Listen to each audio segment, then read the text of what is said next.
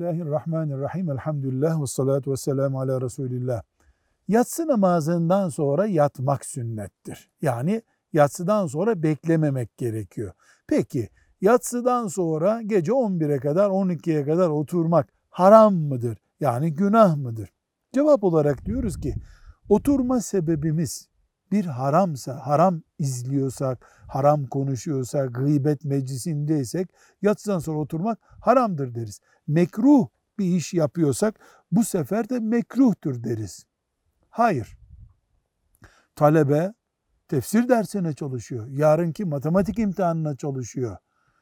Bu oturma nedenimiz ise bu zaman sünnettir deriz. İlimle meşgulsün. Bunun dışında ise yatsıdan sonra oturmak mubahtır. Yani dinimizin serbest bıraktığı işlerdendir. Yalnız sabah namazı tehlikeye girmeyecek o şartla.